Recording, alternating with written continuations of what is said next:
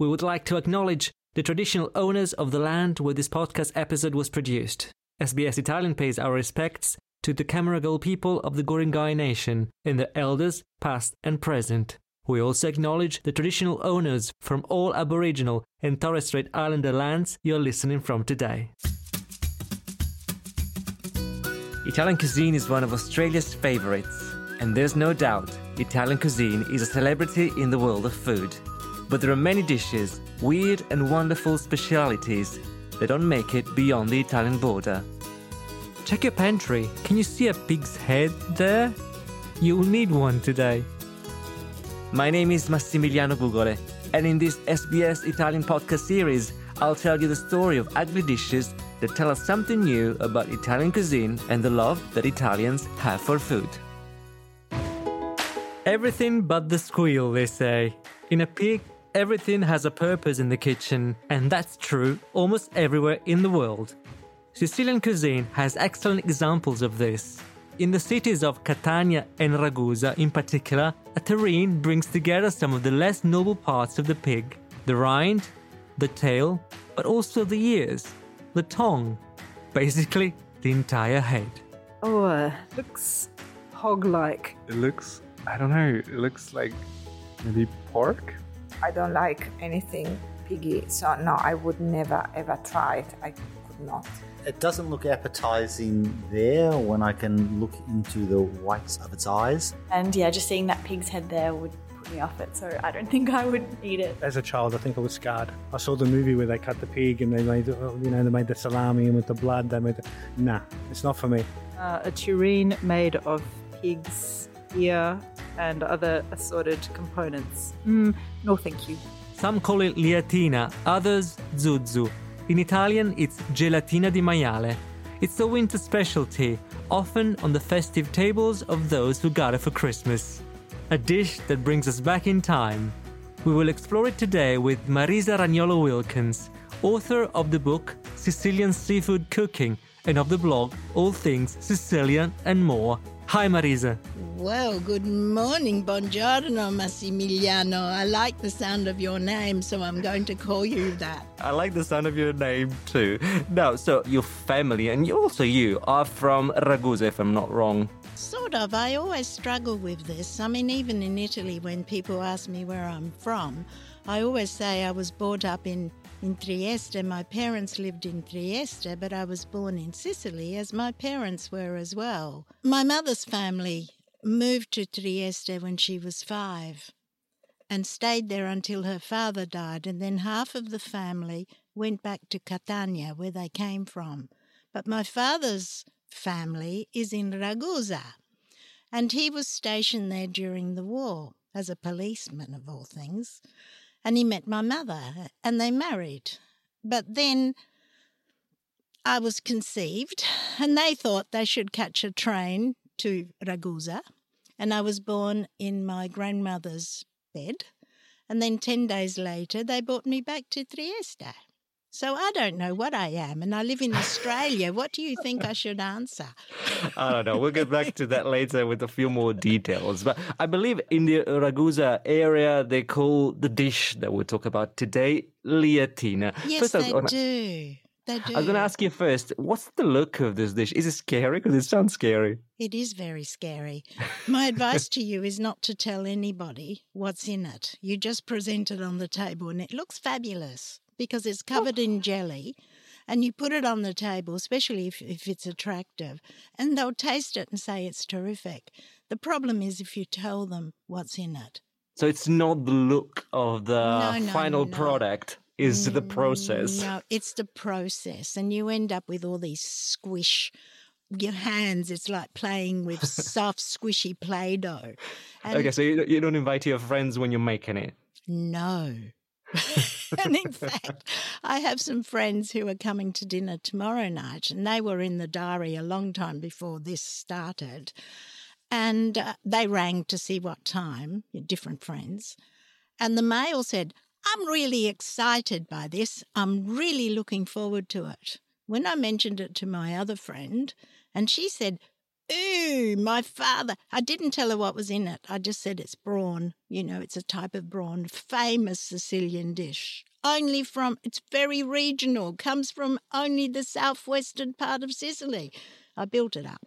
Anyway, she said, my father, who was English, he made brawn, and I can still smell it going through the house. I didn't dare tell her that it took me a long time to get rid of the smell of the pig's head and all of those bits and pieces that were in the large stock pot.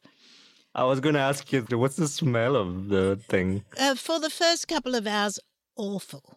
And then it starts to concentrate, and you get a consomme smell, as you would. And we have to remember it's full of collagen. And everybody's into collagen at the moment. Everybody's making bone soup. You know, that's the latest thing. Like nduja, everybody's using nduja. We go into fads.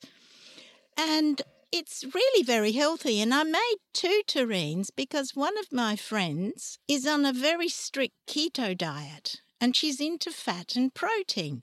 And so I made her one and delivered it to her.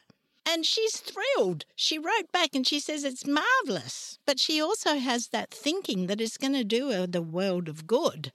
So it's not just the taste, it's if it's good for you. And it is good, good, and healthy, good and healthy, fantastic. Where do you go when you need to buy a pig's head? Well, that was good fun because at different times when I've bought a pig's head, I have found them usually in the Asian stalls in the market. And also, you can go to Italian butchers, but you have to order it. I didn't have time to order it, and I thought, I'm not going to have any problem. Off I went on Thursday, thinking that I might have to order it from one of the stores because it's not the thing that they have out, because people are repelled by it. Not many people buy it. well, exactly, because that's part of the of the name of the Catanian It name. is. Zuzzo. It means dirty, sozzo, like in Italian. Something that is repulsive to you that you don't want. And sure enough, it is. And so I went looking for a pork's head, and none of the Asian stalls had it. I found an Italian one, well, Italianate. I said, Look, I'll come in on Saturday morning. This is Thursday. And he said, No, look, take it now. It's going to be in your fridge or my fridge. Take it now. It's not going to break the bank. I'm going to charge you $7.50 for the whole head. And I said, I can't put it in my saucepan. I have this huge stock pot. How can I possibly fit? And I said, Well, look, could you cut it in half? And I'll take it all, but throw away, you know, the other bit. There was no way I could have made it. And he said, All right, look, I'll give you a half. And so I took a half. But it also had a pork's hock in there, and the head had the tongue, which I wanted. And Right. Should I go You- on? no, well, I think for some of the listeners that might be enough, but You know, the worst part was that before I put it into the pot, I really didn't want the eye in there, and I had to gouge it out. And that Oh. was very, very difficult. Now, can you imagine me talking about this tomorrow night when my guests are sitting at the think, table? you, I think you should cover that over dessert, maybe. That's for fun. Nothing goes to waste when pigs are used to prepare food. We've had a few examples in our podcast series, and today's dish, gelatina di maiale, is yet another one. Pigs are considered unholy by major religions like Islam and Judaism, but for billions of other people, they are an invaluable resource. I talked about what makes them special with Luca Govoni, who taught for years history and culture of Italian cuisine at Alma, a leading Italian training institution for hospitality. Del maiale non si butta via nulla. è Nothing is wasted of the pig. That's something that's been true since the Middle Ages, when in fact nothing of anything was wasted. You can use whole cuts, you can mince it, you can use its fat to make salami, and once upon a time it was even used to light up churches and other indoor spaces. Imagine the smell. But there's also an interesting medical aspect, because some organ transplants use pig organs as its tissues, since they're some of the closest in the animal world to humans. In alcune culture si continua a usare. Some cultures still today use everything from the pig, blood included. The idea of taste or disgust is specific to a time and place. It depends on where we are and the time in history we live in, with all the different factors at play, such as how available food is, or the beginning of new ethical, moral, political, religious trends. We ourselves in Italy have enjoyed and then banned certain types of meat. Think of dolphins or tortoises, still in recipe books from the 60s in Italy. I even have a recipe book published after World War II with a recipe for grilled harvest mouse. You had to give a bit of lambrusco to the mouse and then slice it in half and put it on the grill. dalla metà mettono sulla griglia. Eh, il maiale è rimasto di moda perché The pig rocked on. I don't know if you remember that wonderful quote from George Orwell's Animal Farm. All animals are equal, but some animals are more equal than others. It was the pig's dominion. The pig has overcome all obstacles in our culture. It's part of our culture. Think of Bengodi, the village described in Boccaccio's Decameron. The landlord roamed around riding a pig. Not a lamb, not a horse, a pig. The animal that has given so much to us and that we love as we portray it in paintings and we love as we narrate in tales. There was even a book, Praises of the Pig. 65 pages, no less, of praises. oggi il posto 65 pagine. Il testamento del maiale. And the Testament of the Pig. Goodness, I'd forgotten about that. It was written around the 15th century. Imagine, it's a pig writing his will. And it says, My dear admirers and preparers, I ask you behave well with my body, and that you dress it with tasty condiments, with almonds, pepper, and honey, so that my name be praised forever. Signed, Big Lard, Big Steak, Cumin, Sausage, Coppa, Salami, and Prosciutto. It's genius. This dish, we call it interchangeably. We call it zuzzu, which I believe is the name that's most common around Catania, or liatina, that's used in the area of Ragusa. These two neighboring cities that both love what in Italian we call gelatina di maiale, which is in English pork jelly or pork terrine. Can I ask you, when was the first time you tried it? Do you remember? Yes, I do. Although we lived in Trieste, my dad had two months off every year. And so for the summer holidays, we always went to Sicily. And there, both families, because we had some in Catania and some in Ragusa, and we also toured around, visited other cities, etc. My aunt, my father's sister from Ragusa, made it because I was very keen on tasting everything because it was so different. And she made it. But I don't remember her using a half a pig's head. Butchers there are so different. You know, they'll cut it up into little parcels for you. I came home with a half a pork's head full of blood. um, in the plastic bag because it came in a plastic bag, and when I a took a clear it, plastic bag? a clear plastic bag so So you could see see the eye. And my partner was out when I went because I wasn't expecting to have it. And it was in the fridge.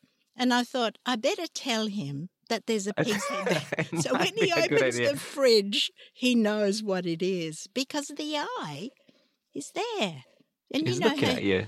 And you look at fish and you think, you know, you want a clear eye. It was pretty clear.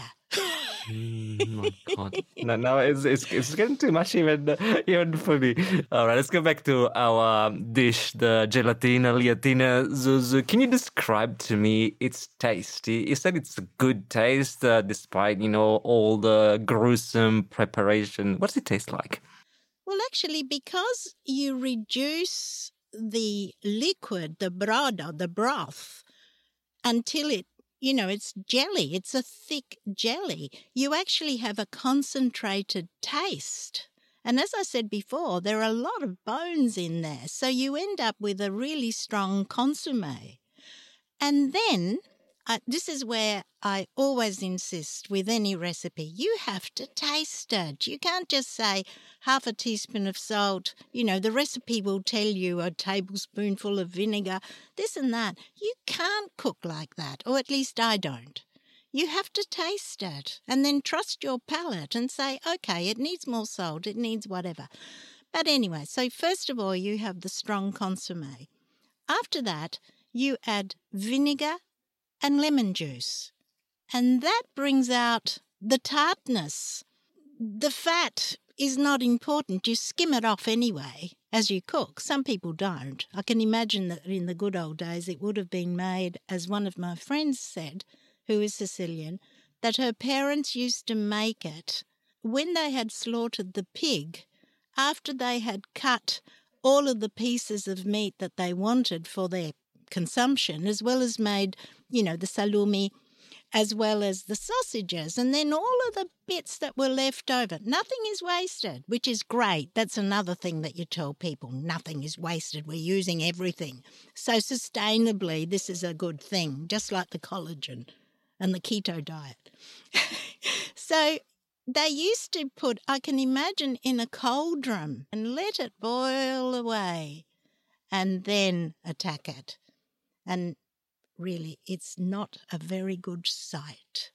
But you have to remember, I was amazed at the different textures and colour of the flesh that is inside the head.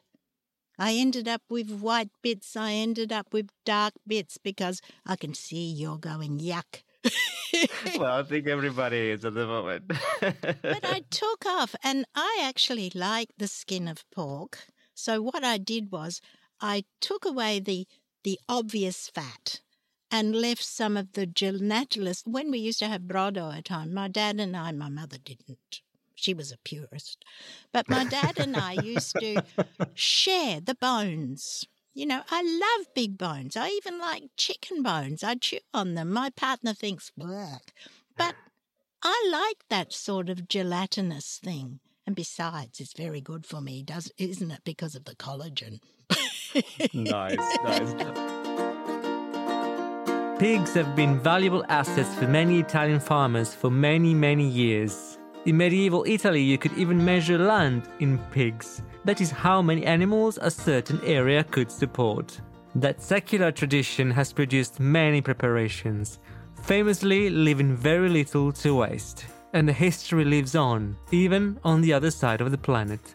Peter Mastro now offers Italian style cured meats in his Saluministi shop in the busy Flinders Lane of Melbourne. But how he got there is a fascinating story, and one that many Australians can relate to.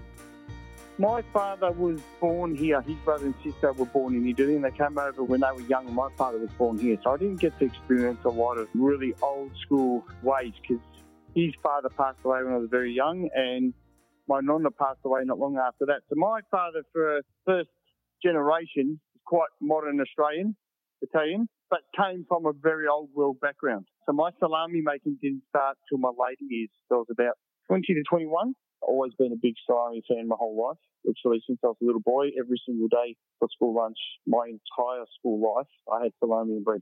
It's installed in me from a young age. It's a classic, uh, but you, you started to make it when you were a young adult, yeah, not it, when you were a child. It, yeah, and a young adult. So I was introduced to it later on. So the concept of not wasting anything didn't come naturally to me until we started making it. So obviously, we used to make ordering just a couple of legs and making salami, and then over the years we would simply bring it into the 20th century and improve the recipe and keep it consistent and measure with scales rather than measuring salt with our hands. You know what I mean?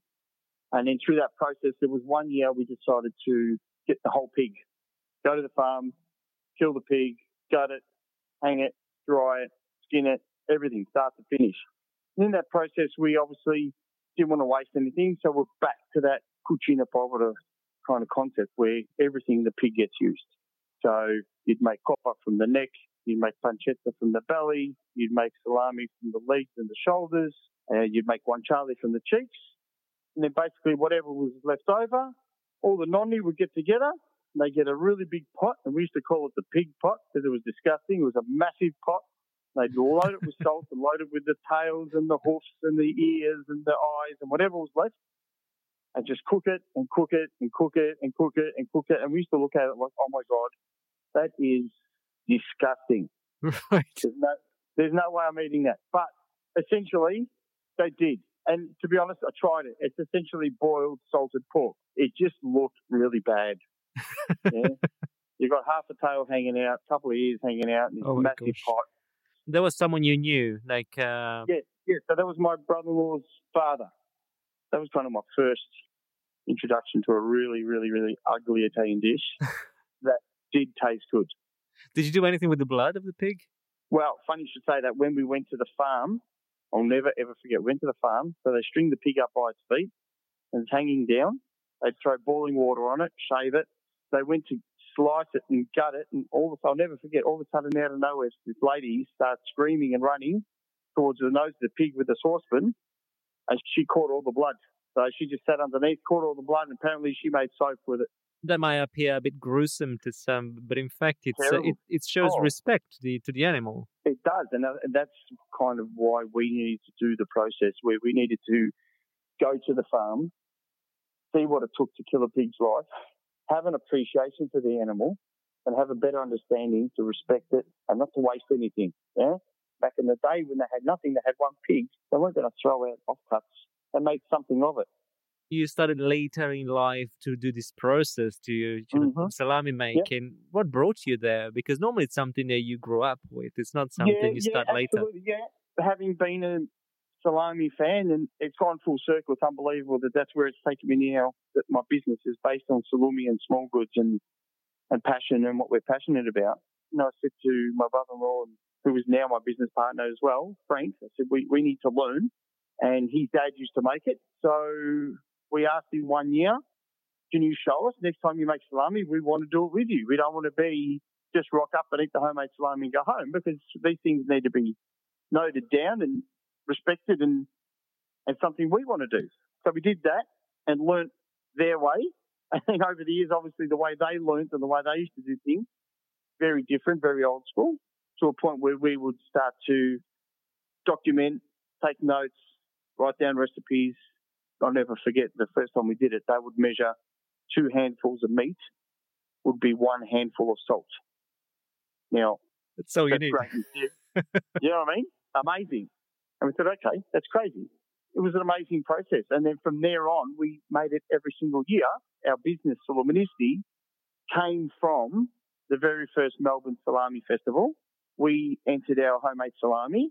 And because Frank and myself became quite fastidious and perfectionate about how we made it, because we loved it, we created a really good product. And the very first Salami Festival, we came second place and we missed out on first place by one point. From that, I had a cafe and a wine bar in Middle Park, and the culture and the people in the area had also never had access to this kind of food, to home cured salami. So I put on a day where we made homemade salsiccia, porchetta panini, and sampled homemade salami all day And it was a success. massive success. So Frank and I did a couple of events, looked for a shop. We ended up opening up a pop-up shop in North Melbourne for 12 months to creating the business we own today.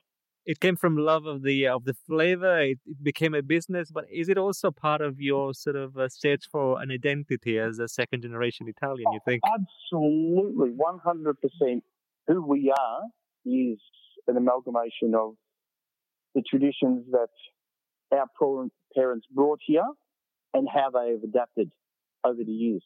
It's our version of Italy, and our version is the, the version we've gotten from our parents and our grandparents. We don't claim to be, you know, fully blooded Italian. I mean, I speak Italian, but it's terrible. If you heard me speak Italian, you'd, you'd be embarrassed. um, but our, yeah, we just really own that respect and that appreciation for everything that they brought, A, and B, what they went through to get here. My nonno just passed away at 102 last year, and he was born in Filicudi, one of the Eolie Islands. And what's happened and what he went through to create the family he's created here just blows our minds. Came here with nothing, uh, and then when he passed away, his legacy is a beautiful family who have grown, flourished, love each other, respect each other, all get along, have made a full life for themselves here in Australia. A lot of them are business owners, contribute to the country, and just have created something beautiful.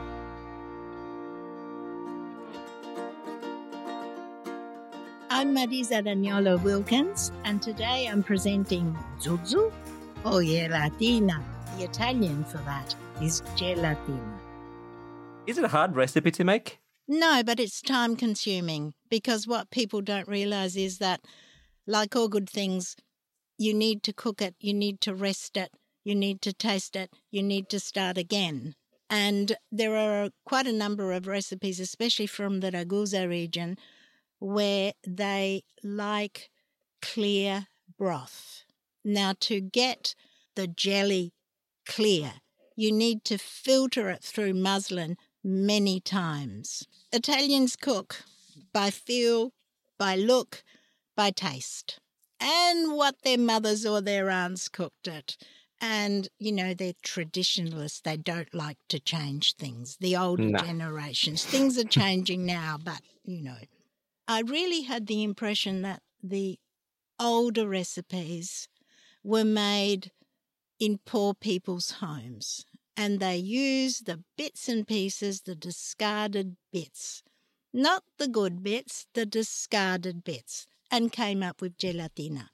Then, as history progressed and the nobili thought, hmm, this gelatina's rather nice. And so they started putting in, and also because I think the rest of the country, the rest of the newer generation would have been repulsed by what was in it, if they know.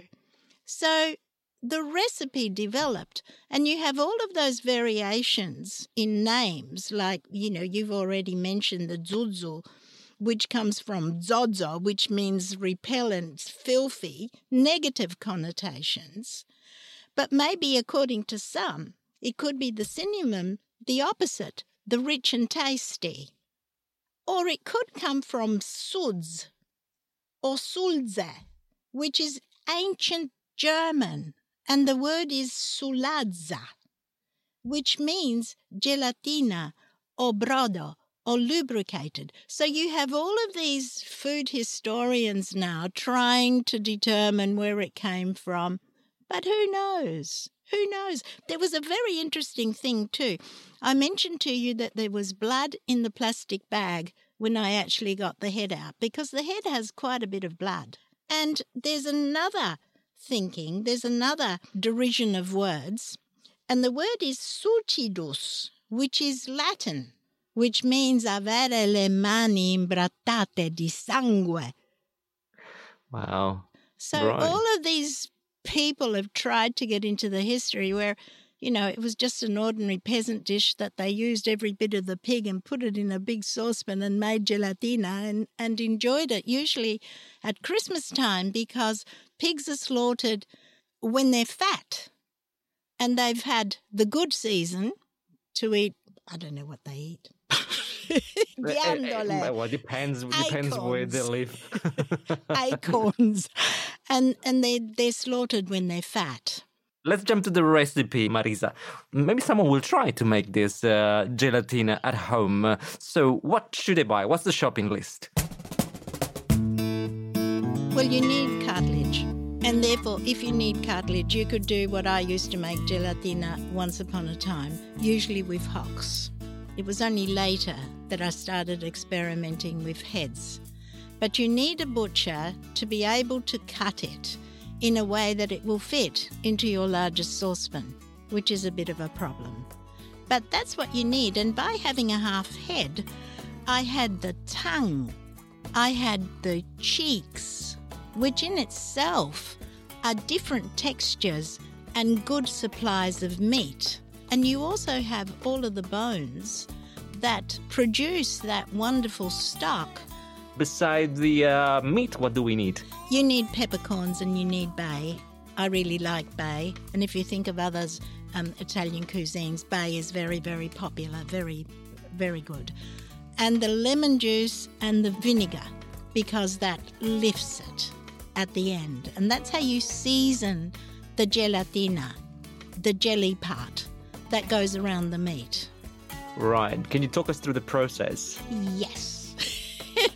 But what I didn't mention was that I not only just use a half a pig's head and a hock, I was worried about not having enough meat in there.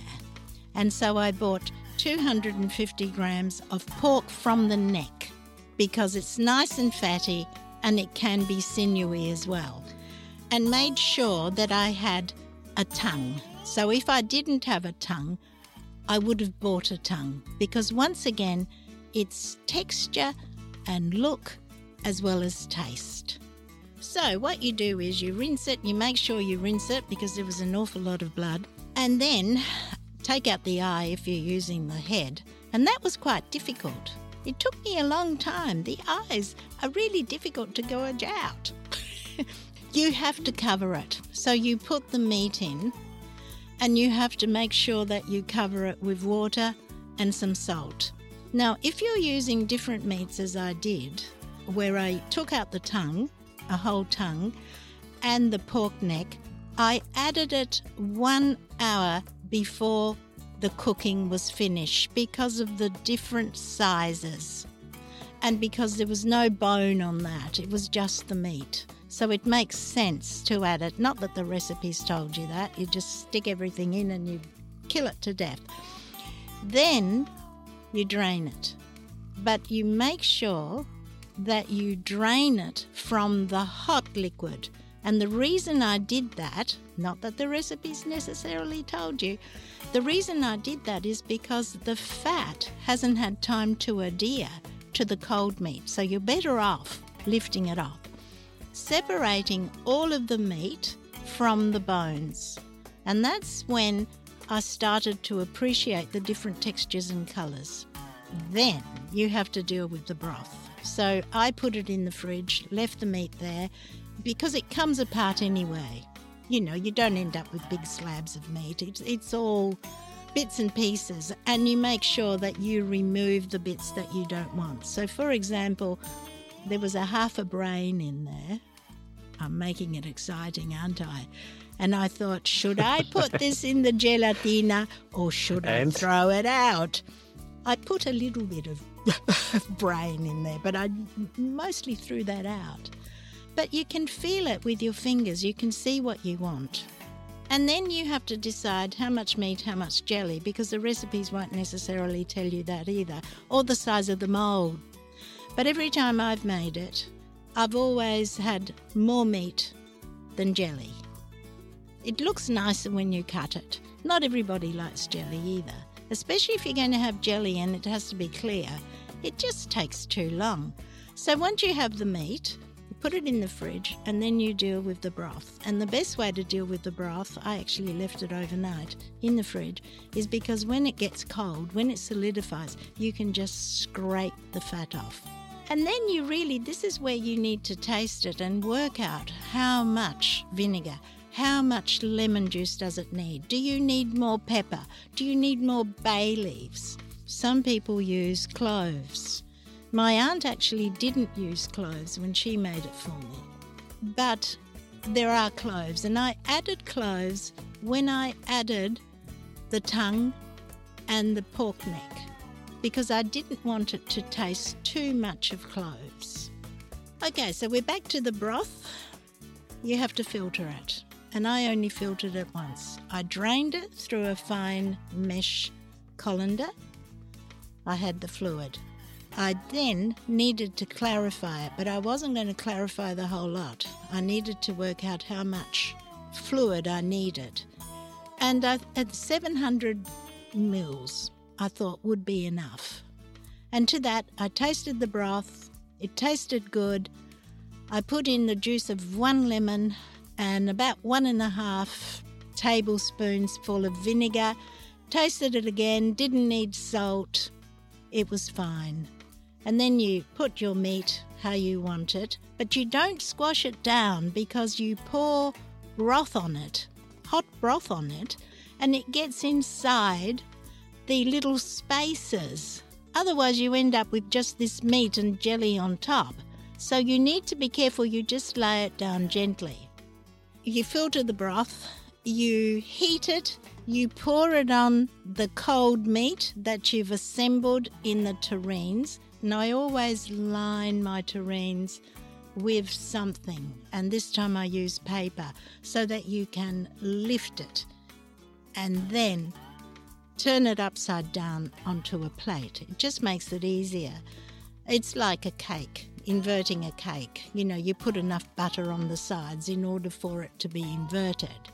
The same with the terrine, although you can put it in hot water just to loosen it and then turn it over, but you may not necessarily get that nice, even texture. It looks good. Every time I've made it, it looks good and it tastes good. If there's any fat in it, it comes up to the surface. It prevents the air from going in. It acts as a seal. And you can also scrape it off when you turn it over and you present it with people who don't like fat. And I think Western society has got to the stage when nobody eats fat. Because we don't need fat.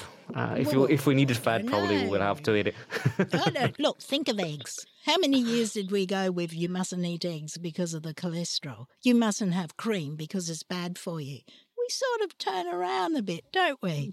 Mm, that's interesting. It's very, very cultural based. What's acceptable, what's not acceptable, what's good, what's not good. It depends on where you live. It depends on uh, the times you live in. So there's a lot of variables. Well, that's good because you're actually putting it right in context.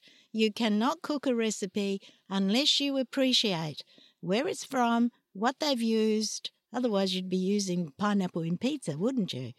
Some people do, I hear. I, I hear too. That's something I would never do because you have to respect the culture.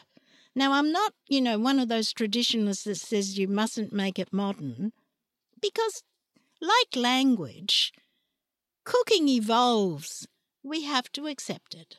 Mind you, if I gave the gelatina that I made to my aunt, who originally introduced me to, and every time I went back to Ragusa, she would go to one of the many butchers because it's also sold by the butchers in the Ragusa region.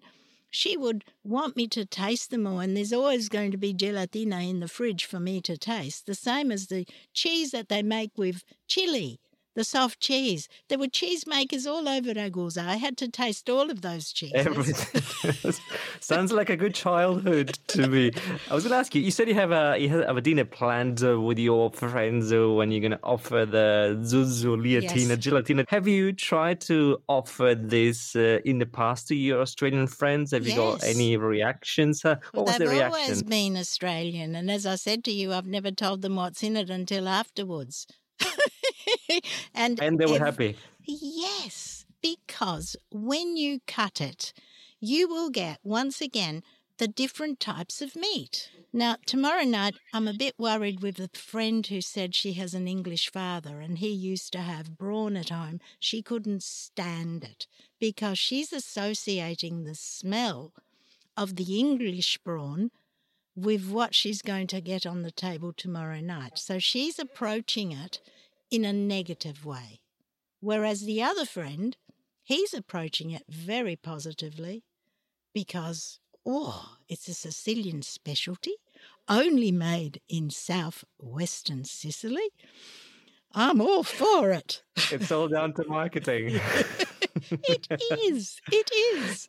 Can I ask you also how you eat it? Is that a standalone dish or does it go with something? Well, you know, it's a bit like pizza that people make it for dinner. It's not. Pizza, you eat it as a snack. Sorry, I'm a bit of a traditionalist when it comes to having pizza for dinner.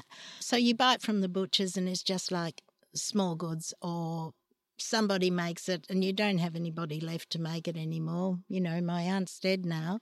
Nobody in the family, none of the nipoti or aunts, the other aunts that are left, there's one, she wouldn't make it. So it's just eaten with bread. But I think because we have experienced different cuisines because of where we live, I usually um, present it as an entree. I went out to my balcony and I picked some arugula, some rocket, and I also put lemon, lemon slices of thin lemon. I mean, in Italy, you might have it with some capers, maybe, or some giardiniera, which I think is very good because you're getting a different taste. You're getting a, a, a sour taste. But if I'm going to use leaves, I like to use things like endive, chicory, uh, rocket, watercress.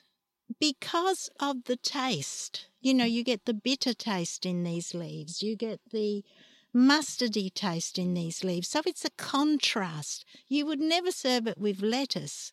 I wouldn't, because it's too sweet. You need a contrast, something pungent to lift it.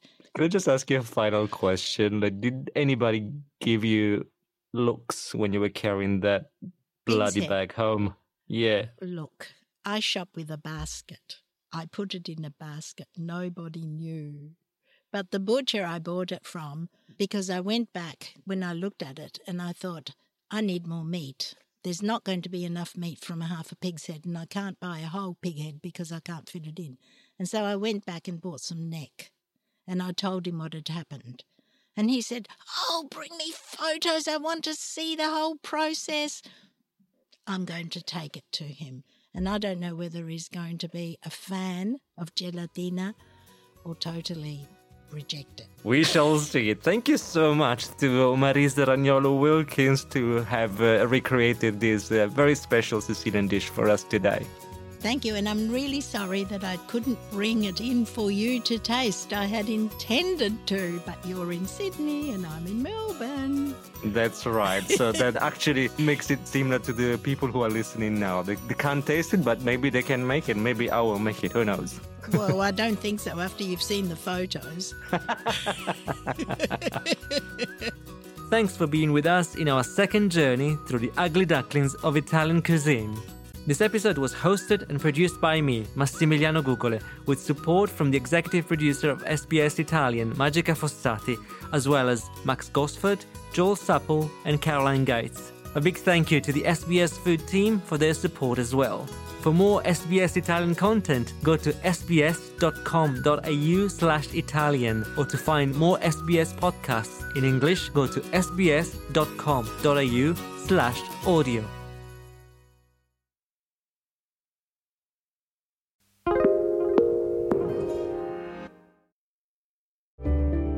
Need a few minutes to reset?